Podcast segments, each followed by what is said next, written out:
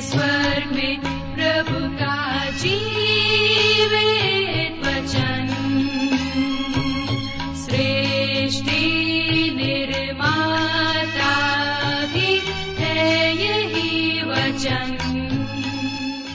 नमस्कार प्रिय श्रोताओ, कार्यक्रम सत्य वचन में आपका हार्दिक अभिनंदन करते हैं।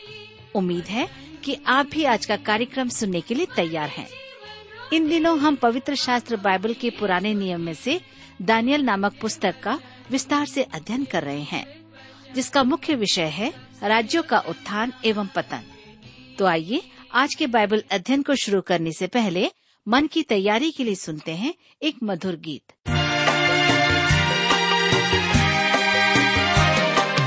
हमको जलते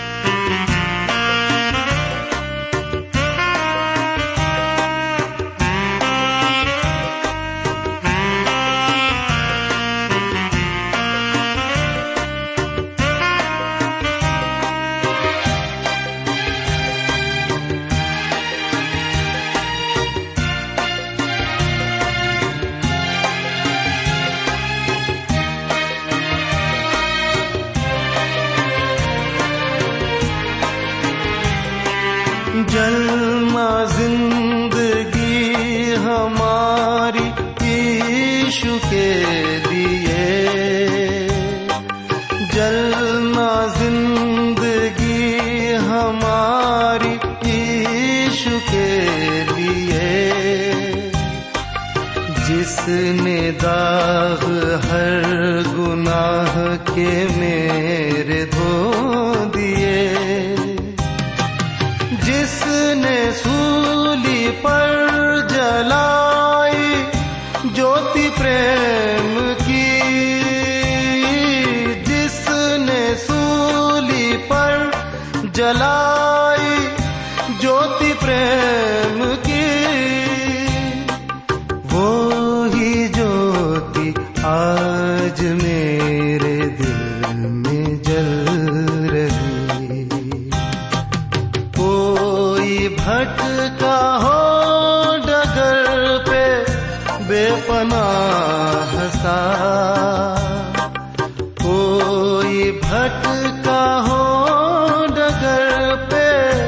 बेपनाह सा।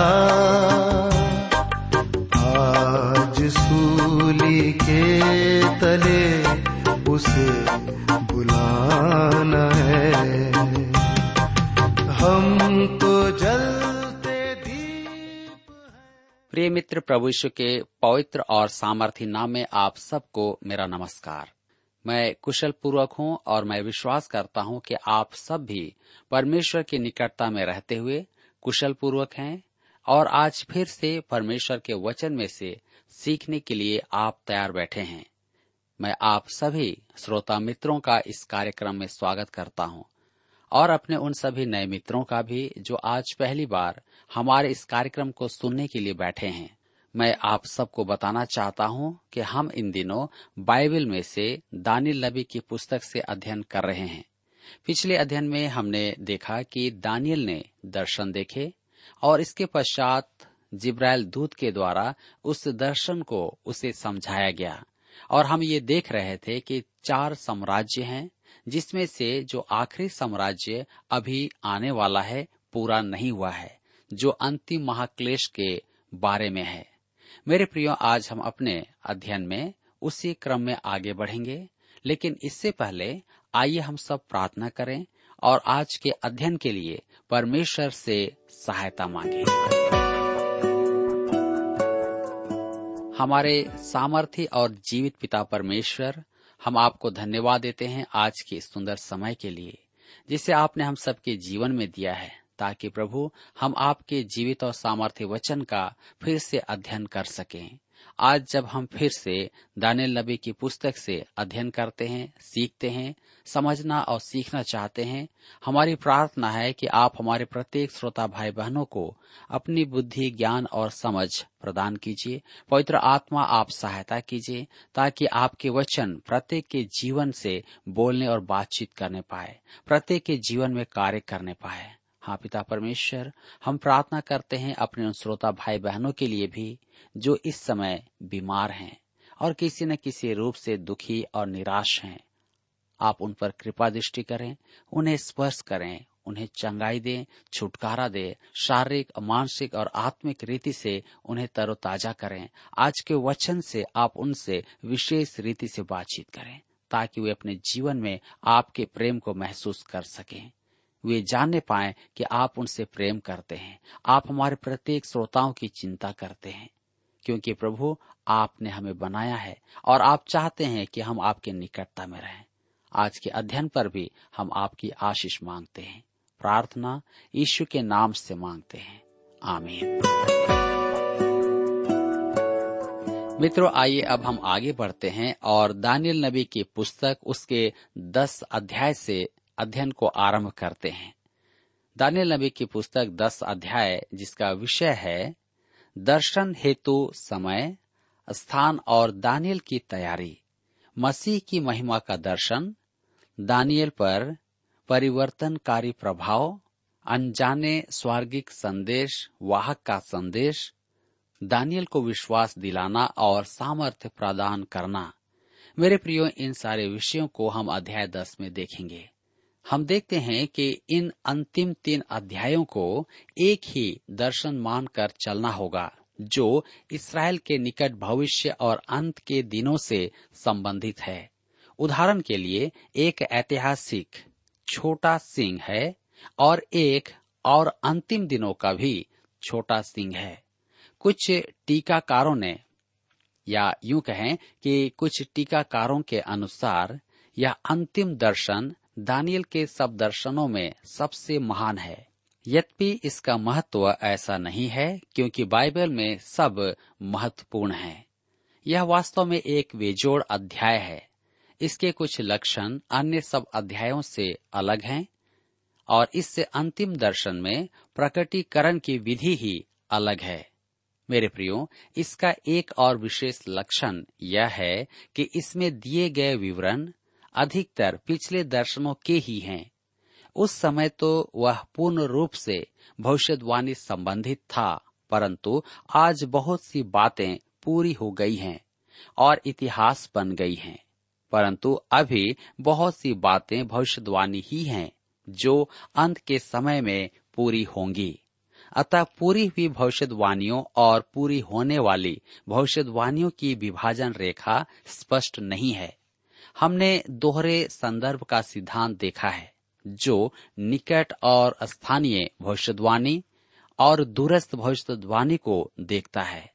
इसमें संदेह नहीं कि निकट भविष्यवाणी की पूर्ति हमें दूरस्थ भविष्यवाणी की पूर्ति की कुंजी प्रदान करती है। उदाहरण के लिए एंतियोखस एपिफनस के विषय भविष्यवाणी की पूर्ति हमें क्रिस विरोधी के विषय भविष्यवाणी का चित्रण प्रदान करती है। इन अंतिम तीन अध्यायों को समझने की कुंजी स्वर्गदूत द्वारा दानियल को दी गई व्याख्या में हम पाते हैं। पद चौदह में है। लिखा है, अब मैं तुझे समझाने आया हूँ कि अंत के दिनों में तेरे लोगों की क्या दशा होगी। क्योंकि जो दर्शन तूने देखा है, वह कुछ दिनों के बाद पूरा होगा। दूसरे शब्दों में, इस भविष्यवाणी की पूर्ति में अभी बहुत समय लगेगा। और यह भविष्यवाणी दानियल के लोग, इसराइल के लिए है। मैं यहाँ आपको सचेत करना चाहता हूँ कि आप इन लोगों को कलिसिया ना समझे। वह स्पष्ट कहता है कि वे दानियल के लोग होंगे।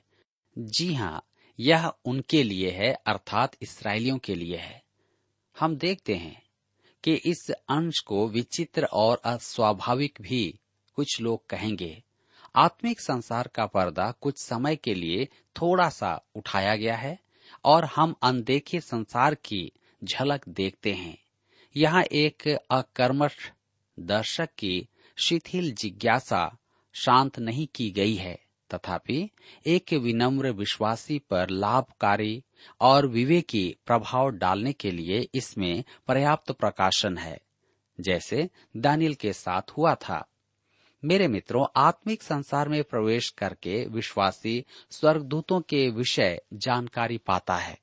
अच्छे और बुरे दोनों का। हम शैतान के राज्य के बारे में भी कुछ देखेंगे, जो हमारे चारों ओर हैं। कुछ लोग इस तथ्य में बहुत मसाला लगाकर काल्पनिक कथा भी बनाकर देते हैं। परंतु हम बाइबल के प्रकाशन तक ही सीमित रहेंगे। मेरे प्रियो, स्पष्ट है कि स्वर्गदूत अपनी स्वतंत्र इच्छा के मालिक हैं और इसी कारण कुछ स्वर्गदूत स्वेच्छा से शैतान के साथ हो गए कि परमेश्वर से विद्रोह करें। इनमें से कुछ को नए नियम में दुष्ट आत्माएँ कहा गया है। स्वर्गदूतों के अलग अलग वर्ग, क्रम और श्रेणियाँ हैं। उनके पास सामर्थ और योग्यताएँ भी अलग अलग हैं। कुलूसियों के पत्र एक अध्याय उसके सोलह पद में लिखा है, क्योंकि उसी में सारी वस्तुओं की सृष्टि हुई, स्वर्ग की हो अथवा पृथ्वी की, देखी या अनदेखी। क्या सिंहासन, क्या प्रभुताएँ, क्या प्रधानताएँ, क्या अधिकार सारी वस्तुएँ उसी के द्वारा और उसी के लिए सृजी गई हैं। परमेश्वर की सृष्टि में ऐसा विभाजन है जो स्वर्ग और पृथ्वी ही नहीं, देखी और अनदेखी सब वस्तुओं में भी है। आज अनदेखा संसार बहुत विशाल है। हमें अब पता चल रहा है, ऊर्जा के इस संसार में बहुत कुछ ऐसा ही है, जिसे हम जान नहीं पाए हैं। मेरे प्रियो, लिखा है कि उसने सिंहासन रचे। वह प्रधान स्वर्गदूत जिब्राइल और मिकाइल हैं, और संभवतः अन्य राजदूत भी। प्रभुताओं का अर्थ हो सकता है सरोप और करूब प्रधानताएँ अर्थात स्वर्ग की सेना के सेनापति। अधिकार संभवतः रक्षक स्वर्गदूत हैं। इब्रानियों के पत्र एक अध्याय उसके चार पद में हम पढ़ते हैं। प्रधानताओं के कुछ स्वर्गदूत शैतान के साथ हो लिए थे देखिए, प्रधानताओं के बारे में इफिसियों के पत्र छह अध्याय उसके बारह पद में क्या लिखा है क्योंकि हमारा यह मलयुद्ध लहू और मांस से नहीं, परंतु प्रधानों से और अधिकारियों से और इस संसार के अंधकार के हाकिमों से और उस दुष्टता की आत्मिक सेनाओं से है जो आकाश में हैं। जी हाँ शैतान के दूत भी पद के अनुसार विभाजित हैं। जैसे दो विरोधी सेनाओं के सेनापति होते हैं, वैसे ही स्वर्गदूतों की सेनाओं की भी सेनापति हैं।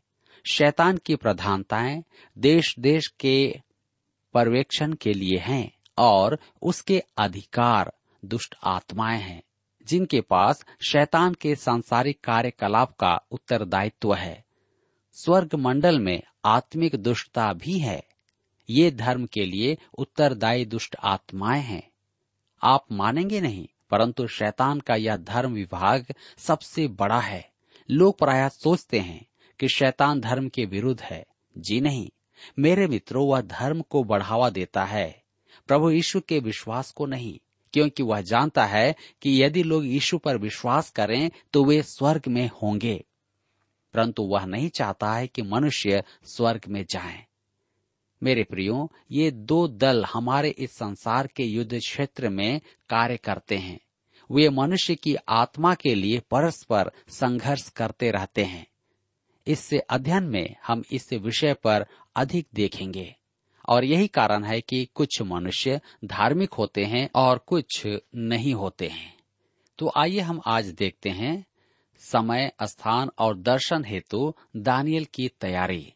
दानियल नबी की पुस्तक दस अध्याय को आप खोल लीजिए और उसके एक पद को आप मेरे साथ पढ़िए। लिखा है, फारस देश के राजा कुसरू के राज्य के तीसरे वर्ष में दानियल पर जो बेलतसर भी कहलाता है, एक बात प्रकट की गई। वह बात सच थी कि बड़ा युद्ध होगा, उसने इस बात को जान लिया। और उसको यह देखी हुई बात समझ में आ गई।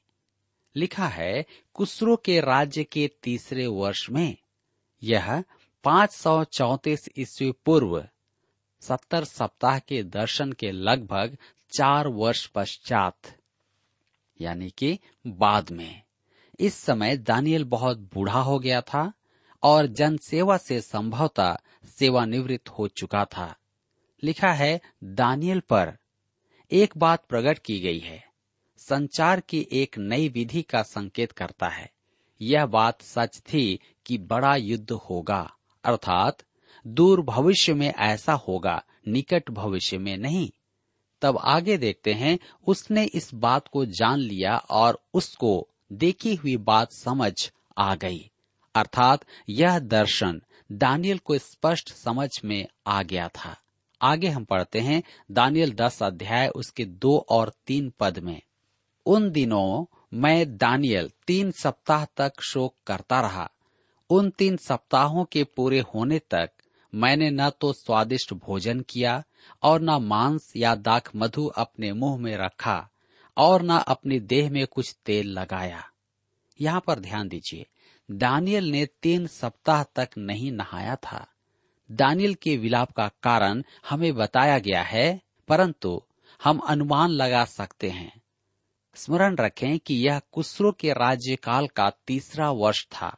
पहले वर्ष में उसने इसराइलियों के स्वदेश लौटने की आज्ञा निकाली थी, जिसे हम इजरा नबी की पुस्तक, एक अध्याय उसके एक से चार पद में पढ़ते हैं। दो वर्ष हो चुके थे और जरुबाबेल के साथ गिने चुने यहूदी ही स्वदेश लौटे थे। ये लोग एजरा और नेहमिया के साथ लौटने वालों से पहले आए थे। दानियल के लिए यह अत्यधिक परिश्रम का समय था। यही कारण था कि वह नब्बे वर्ष से अधिक की आयु का भविष्य वक्ता भी कहलाया। दानियल विलाप कर रहा था, क्योंकि इसराइली स्वदेश लौटना नहीं चाहते थे। दानियल सेवानिवृत्त हो चुका था और पूरी तरह परमेश्वर की सेवा में लग गया था। उसने तीन सप्ताह उपवास किया, परंतु उसे अभी तक उत्तर नहीं मिला था। तब हम आगे पढ़ते हैं, दानियल दस अध्याय के चार पद में लिखा है फिर पहले महीने के चौबीसवें दिन को जब मैं हिद्दीकेल नामक नदी के तट पर था, अब वह हमें दर्शन का स्थान और समय बताता है। वह हिद्दीकेल नदी के तट पर था। यह नदी दजला नदी है। समय था निशान महीने का चौबीसवां दिन, अर्थात 24 अप्रैल। आलोचकों के लिए यह एक समस्या है, क्योंकि लेखक यथा उचित समय दे रहा है। बाद का नहीं। मेरे मित्रों, हम देखते हैं कि प्रभु यीशु की महिमा का दर्शन वह देखता है। मेरे विचार में दानियल ने एलिया और मूसा से पूर्व प्रभु यीशु का रूपांतरण देखा था। तीन प्रतिनिधियों की सदा आवश्यकता है। मूसा व्यवस्था का प्रतिनिधि है एलिया भविष्य वक्ताओं का प्रतीक है और दानियल तितर बितर इसराइल का विशेष प्रतिनिधि है। उसे महिमा के प्रभु यीशु का दर्शन दिखाया गया कि वह ढाड़स बांधे। आगे लिखा है दानियल दस अध्याय उसके पाँच और छह पद में, तब मैंने आँखें उठाकर देखा कि सन का वस्त्र पहने हुए और उफाज देश के कुंदन से कमर बांधे हुए एक पुरुष खड़ा है। उसका शरीर फिरोजा के समान, उसका मुख बिजली के समान उसकी आँखें जलते हुए दीपक की सी, उसकी बाहें और पाँव चमकाए हुए पीतल के से, और उसके वचनों का शब्द भीड़ों के शब्द का सा था। मेरे मित्रों, यह दर्शन की एक नई विधि है। अब दानियल न तो मूर्ति देखता है, न पशु और न ही सप्ताहों का दर्शन देखता है। वह एक पुरुष को देखता है। यह पुरुष कौन है? कुछ विशिष्ट टीकाकारों में इस पुरुष को पहचानने का साहस नहीं है। वे कहते हैं कि वह स्वर्गिक जीव था। निसंदेह, वह स्वर्ग से आने वाला आगंतुक था। परंतु यह इस पद का अर्थ नहीं है। वह प्रभु यीशु था। इस पृथ्वी पर रहते समय प्रभु यीशु ने अनेक दृष्टांत सुनाए थे। उनमें से कुछ किसी मनुष्य विशेष के काम से संबंधित थे। वह विशेष मनुष्य या तो पिता परमेश्वर था या पुत्र परमेश्वर था। इस पद में यह मनुष्य उसके व्यक्तित्व और वस्त्रों द्वारा व्यक्त किया गया है। यहुना के दर्शन में स्वर्ग रोहित प्रभु यीशु और इस दर्शन में कितनी अधिक समानता है। प्रकाशित वाक्य की पुस्तक एक अध्याय उसके बारह से सोलह पद में हम पढ़ते हैं तब मैंने उसे जो मुझसे बोल रहा था, देखने के लिए अपना मुँह फेरा और पीछे घूमकर मैंने सोने की सात दिवटें देखी और उन दिवटों के बीच में मनुष्य के पुत्र सदृश एक पुरुष को देखा जो पाँव तक का वस्त्र पहने और छाती पर सोने का पटुका बांधे हुए था। उसके सिर और बाल श्वेत ऊन वरन पाले के समान उज्जवल थे और उसकी आँखें आग की ज्वाला के समान थी। उसके पाँव उत्तम पीतल के समान थे, जो मानो भट्टी में तपाया गया हो। और उसका शब्द बहुत जल के शब्द के समान था। वह अपने दाहिने हाथ में सात तारे लिए हुए था और उसके मुख से तेज दो धारी तलवार निकलती थी। उसका मुख ऐसा प्रज्वलित था जैसा सूर्य कड़ी धूप के समय चमकता है। यह प्रभु यीशु का दर्शन है और मेरे विचार में दानियल ने उसे देह धारण से पूर्व का नहीं, देह धारण के बाद का दर्शन में देखा था। याजकीय मध्यस्थ एवं न्यायी तथा भेड़ों का चरवाहा था। संपूर्ण इसराइल और कलिसिया अंततः उसकी भेड़े ही तो हैं। सुसमाचार के अनुसार, यीशु के रूपांतरण में मूसा और एलियाह थे, परंतु वहाँ दानियल नहीं था। क्यों? क्योंकि वह तो प्रभु यीशु का रूपांतरण पहले ही देख चुका था। मेरे प्रियो, यहाँ इसका विवरण दिया गया है। यहाँ इस पुस्तक के अंदर में हम इन्हीं बातों को विशेष रूप से देखते हैं। हम देखते हैं कि परमेश्वर अपने दास दानियल को इस अंतिम समय में भी उन बातों को बता रहा है जिसकी हमें आवश्यकता है, अर्थात उसके लोगों को आवश्यकता है। मेरे प्रिय मित्रों, हम देख रहे हैं कि प्रभु यीशु न केवल इस समय, परंतु इस पृथ्वी पर मनुष्य के रूप में आने से पहले भी कार्यरत था। आज भी वह हमारे जीवनों में अपने जीवित वचन के द्वारा से बातचीत करता है और कार्य करता है।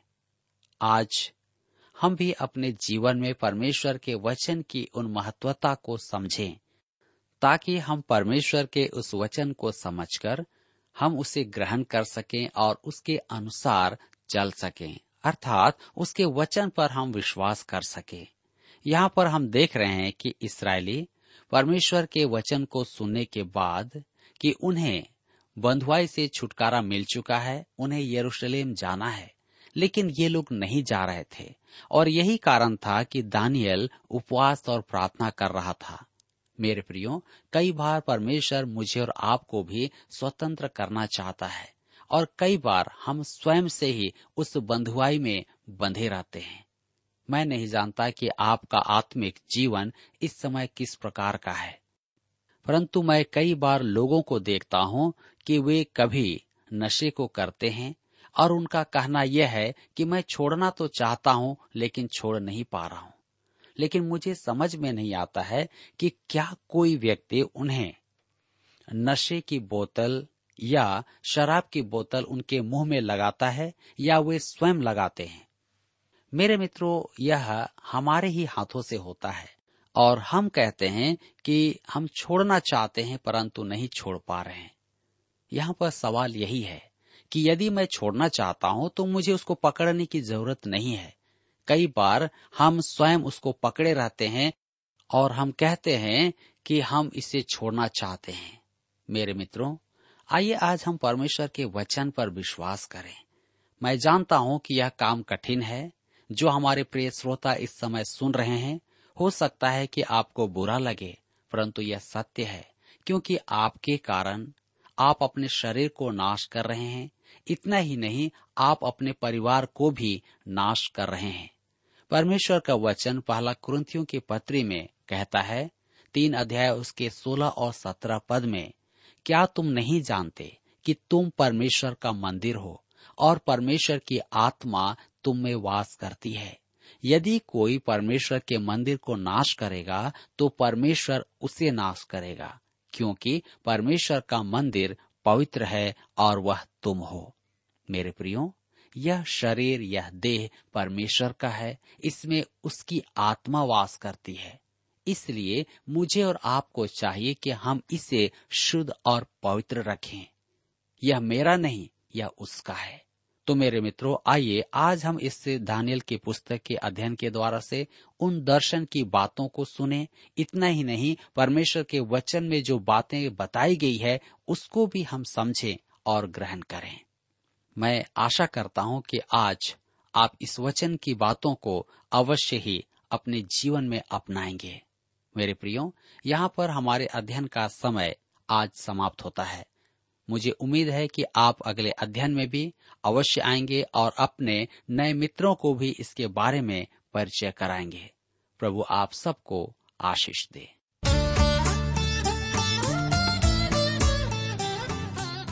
अभी आप सुन रहे थे कार्यक्रम सत्य वचन श्रोता, हम आशा करते हैं कि आज के इस कार्यक्रम के द्वारा आपको परमेश्वर के बारे में आवश्यक जानकारी प्राप्त हुई होगी। हम आपकी जानकारी के लिए बता दें कि हमारे पास नया नियम एवं पूरी बाइबल आपके लिए उपलब्ध है। यदि आप इन्हें प्राप्त करना चाहते हैं तो आज ही हमें इस पते पर लिखें, कार्यक्रम Satya Vachan T W R India, post box number तीन एक सात, लखनऊ, दो दो छ शून्य शून्य एक, उत्तर प्रदेश। आप हमें इस नंबर पर एसएमएस या टेलीफोन भी कर सकते हैं। हमारा मोबाइल नंबर है zero nine six five one four double three three nine seven इसके अलावा हमारा ईमेल आईडी है Hindi T T B eight T W R dot I N और अब इसी के साथ कार्यक्रम का समय यहीं पर समाप्त होता है। नमस्कार।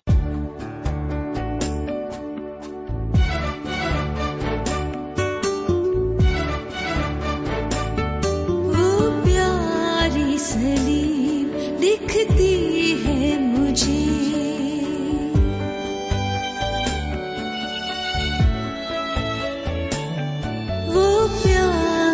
प्यारी